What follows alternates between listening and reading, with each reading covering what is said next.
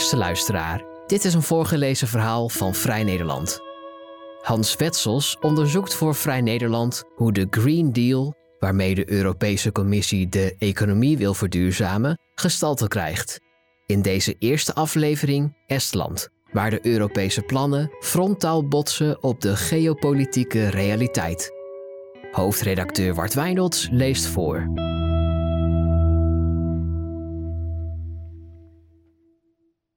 Over land naar Estland reizen duurt lang, heel lang.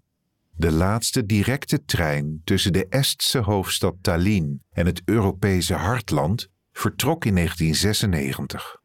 Tegenwoordig rijdt er driemaal daags een bus vanuit Polen naar het noorden, richting Estland. De rit duurt 17 uur en de bus zit stampvol arbeidsmigranten. In het holst van de nacht scheur je langs de Russische enclave Kaliningrad en tijdens net te lange rookpauzes stappen er op verlaten busstations meer mensen uit dan in. Estland was eeuwenlang een speelbal van Deense, Duitse en Russische overheersers. Na de ineenstorting van de Sovjet-Unie werd de kleine natie een zelfstandige democratie die in 2004 toetrad tot de Europese Unie. Het landje grenst in het oosten direct aan Rusland en is voor een groot deel nog afhankelijk van de vervuilende schalieolie die precies op deze geopolitieke breuklijn wordt gewonnen. Voor Estland zijn de verduurzamingsplannen van de Europese Commissie daarom van strategisch belang, zegt Anvar Salomets. Hij is directeur van Rail Baltica, een enorm spoorwegproject dat de drie Baltische staten weer moet gaan verbinden met Europa. Salomets zegt: Economisch gezien doen wij het beter dan welk ander land in het voormalige Sovjetblok. Er zijn hier geen oligarchen, er is weinig corruptie, de welvaartsverdeling is relatief gelijkmatig en Finland is dichtbij. Toch denken veel Europeanen dat de oorlog hier elk moment kan losbarsten omdat Rusland zo dichtbij ligt. Steun vanuit de EU is voor ons daarom van groot belang om nu eindelijk eens te breken met de erfenis van de Sovjet-Unie. Het kantoor van Salomets zit op de achtste verdieping van een hypermodern kantoorgebouw aan de rand van Tallinn. Aan de ene kant kijkt hij uit over uitgestrekte bossen, aan de andere kant blinkt in de verte het water van de Finse golf. Op tafel staat een treintje van Lego-blokken. Het idee om een treinverbinding van Polen naar Estland aan te leggen stamt al uit de jaren 90. Het duurde vervolgens tot 2018 voor de Europese Commissie het megaproject zou goedkeuren. Van zuid naar noord doen Polen, Litouwen, Letland, Estland en Finland mee. 85% van de benodigde 5,8 miljard euro wordt betaald uit EU-fondsen. Salomets vertelt: Rail Baltica is voor Brussel een pilotproject in grensoverschrijdende financiering. Het is voor het eerst dat vijf EU-lidstaten op deze manier samenwerken. De uitstootdoelen in de Green Deal hebben ons een extra push gegeven en de Russische invasie in Oekraïne heeft de spoorlijn geopolitiek gemaakt. Formeel maakt Rail Baltica deel uit van het Trans-Europese Transportnetwerk TEN-T, een uit 1996 stammend beleidsplan dat alle EU-lidstaten aan elkaar moet knopen door voldoende snelwegen, spoorlijnen, waterwegen, havens en vliegvelden aan te leggen. In 2013 verdriedubbelde de Europese Commissie het budget en kondigde aan TEN-T voortaan te gaan organiseren aan de hand van negen continentale megacorridors. Binnen de noordelijke corridor, die de Nederlandse kust gaat verbinden met de Baltische Zee en Finland, is Rail Baltica een sleutelproject. Na goedkeuring door Brussel hebben de Baltische staten Estland, Letland en Litouwen alle drie een staatsbedrijf opgetuigd dat moet toezien op de bouw. Samen zijn die staatsbedrijven weer verenigd in een overkoepelend consortium waarmee volgens de EU-regels geen winst mag worden gemaakt. De aanbesteding voor exploitatie wordt daarom pas uitgeschreven als de spoorlijn er ligt. Salomets benadrukt: Het is natuurlijk niet de bedoeling dat de private sector opeens gigantische winsten kan draaien met Europees belastinggeld. Officieel moeten wij als uitvoerende partij elke paar jaar inschrijven op een Europese aanbesteding om aanspraak te kunnen blijven maken op EU-subsidies. Maar de commissie vindt dit project zo belangrijk dat ze achter de schermen tegen ons zegt: begin maar gewoon met bouwen en dan regelen we het geld later wel. Naast de TEN-T-fondsen is er steeds meer Europees geld beschikbaar voor Estland. Sinds de Europese Commissie eind 2019 haar Green Deal presenteerde, een massief beleidsplan dat de economie van de EU moet gaan verduurzamen, stromen er miljoenen euro's het kleine land binnen. Met name de energievoorziening moet volgens Brussel op de schop. Die draait voor een aanzienlijk deel nog op de vervuilende schalieolie die gewonnen wordt rondom de noordoostelijke stad Narva, direct tegen de Russische grens aan. Dat commissievoorzitter Ursula von der Leyen in december 2022 juist daar naartoe afreisde om een nieuwe pot geld te presenteren, werd dan ook opgevat als een belangrijk politiek signaal. Het aan de Green Deal verbonden Just Transition Fund, JTF, is een EU-breed transitiefonds om regio's zoals het noordoosten van Estland, die afhankelijk zijn van de fossiele industrie, bij te staan in hun overgang naar een duurzame economie.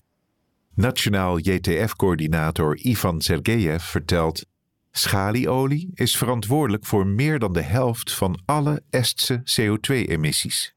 Het geld dat wij krijgen uit Europa moet gebruikt worden om toekomstbestendige banen te creëren voor de duizenden industriearbeiders die werkloos dreigen te worden door de transitie.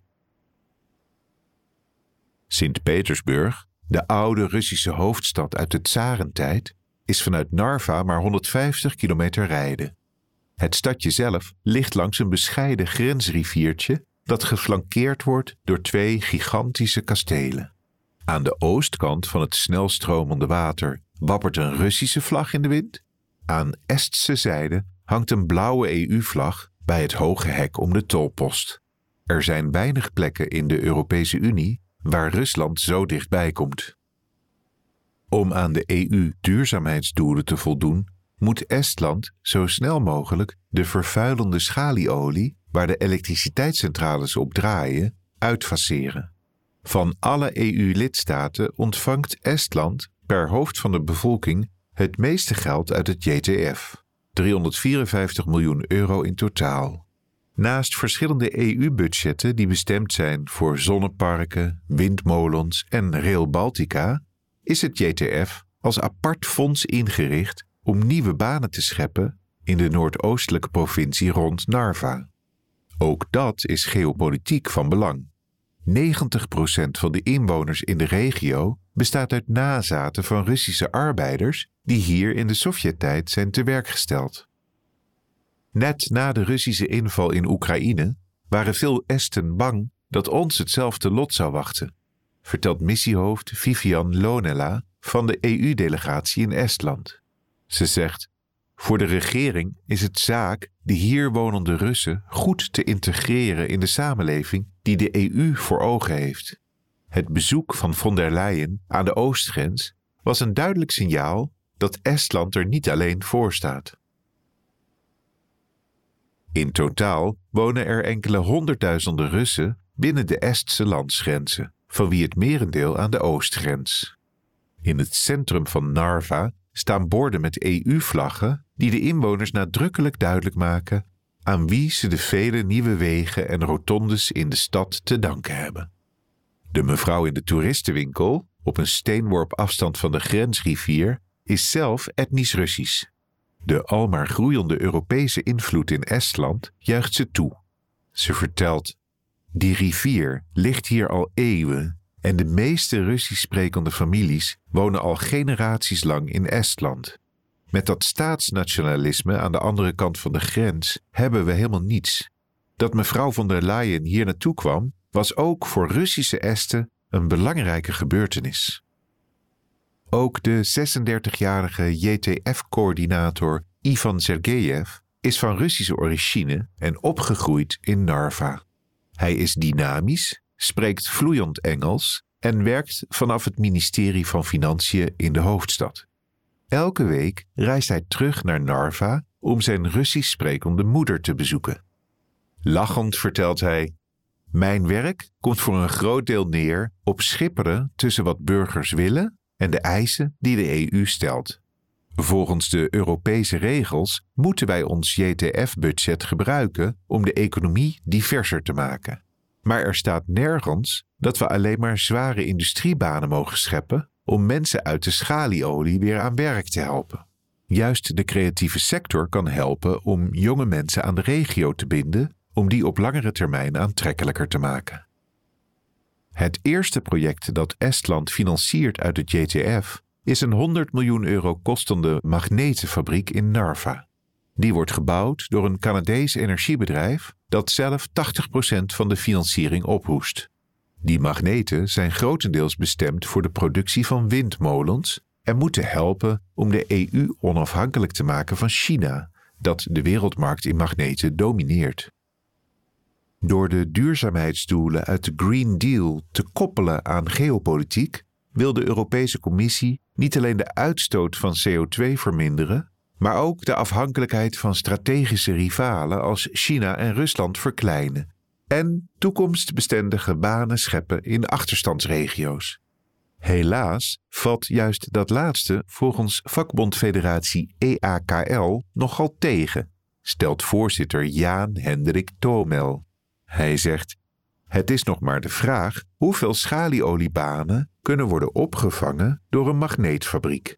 Wij zijn bang dat er nu opeens allerlei multinationals naar de arme regio's van Estland toekomen om te profiteren van de relatief lage industrielonen. Op die manier gaat de levensstandaard er uiteindelijk voor iedereen op achteruit. Estland heeft 1,3 miljoen inwoners op een oppervlakte zo groot als Nederland. Meer dan een derde daarvan woont in Tallinn, een hippe Europese hoofdstad waar iedereen Engels spreekt en overal moderne bezorgrobotjes rondrijden. Aan de rand van de stad liggen de monotone huizenblokken van het stadsdeel Laznamai. Hier spreekt iedereen Russisch en is de levensstandaard lager. Wijkbewoners staan langs de snelweg in een ijzige wind te wachten op de bus naar het centrum. Nog een eindje verderop beginnen de eindeloze bossen met berken en naaldbomen die het grootste deel van het Estse landoppervlak beslaan. Op verschillende locaties wordt dat boslandschap onderbroken door bouwplaatsen. Vrachtwagens en grijpers rijden af en aan. Meer dan 120 bruggen, tunnels en ecoducten moeten er worden gebouwd voor er begonnen kan worden met de aanleg van de spoorlijn. Die werkvolgorde zorgt ervoor dat het autoverkeer en de rondtrekkende wilde dieren zo min mogelijk hinder zullen ondervinden van Rail Baltica. De 30-jarige Indrek Trailly geeft leiding aan de bouw van een brug ruim 20 kilometer ten zuiden van Tallinn. Hij werkt voor het bouwbedrijfje Tref 2 Groep, een onderaannemer die regelmatig wordt ingehuurd door moederbedrijf Rail Baltica. De brug is het derde project waar Trailly zelf bij betrokken is. Tussen de bomen staan vier witte barakken naast een grote stellage van hout en staal. Daaroverheen wordt een stalen frame gelegd om daarna uit beton een brug te bouwen. Bouwvakkers roepen in het Oekraïens naar elkaar. Veel van hen zijn afkomstig uit de diaspora-gemeenschappen in Estland, verdedigt Trei zich.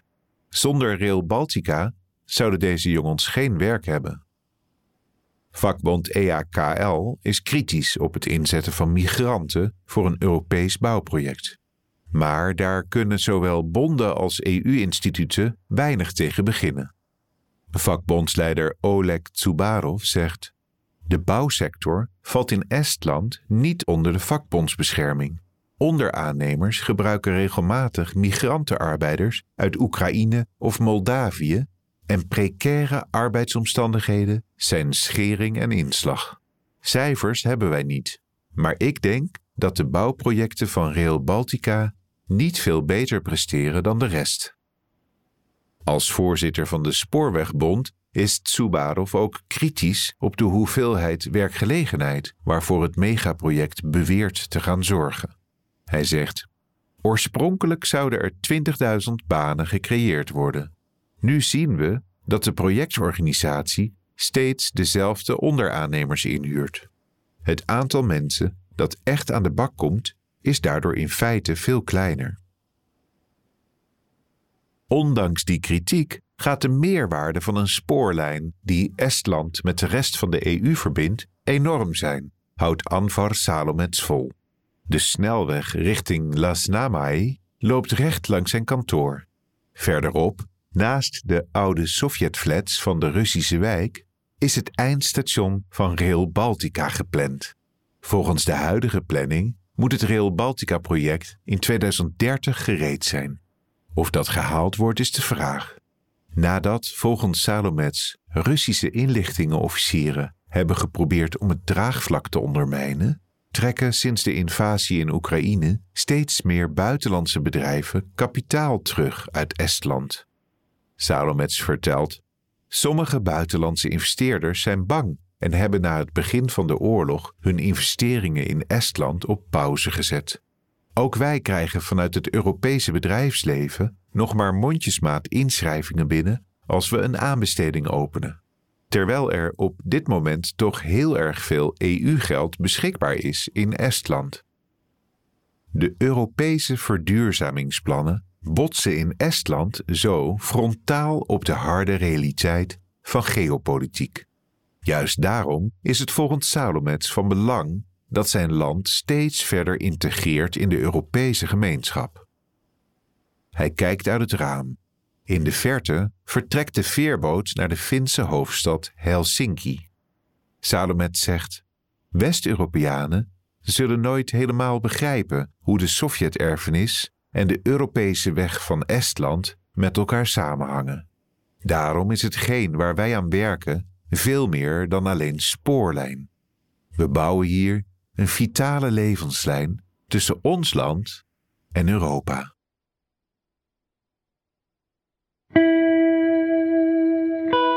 Wil je meer verhalen van ons lezen of beluisteren? Kijk dan op vn.nl of abonneer je op Vrij Nederland in je podcast-app. Voor onze trouwe luisteraars hebben wij ook een speciale actie. Een half jaar Vrij Nederland online voor maar 15 euro. Kijk voor de aanbieding en de voorwaarden op vn.nl/podcast. Bedankt voor het luisteren.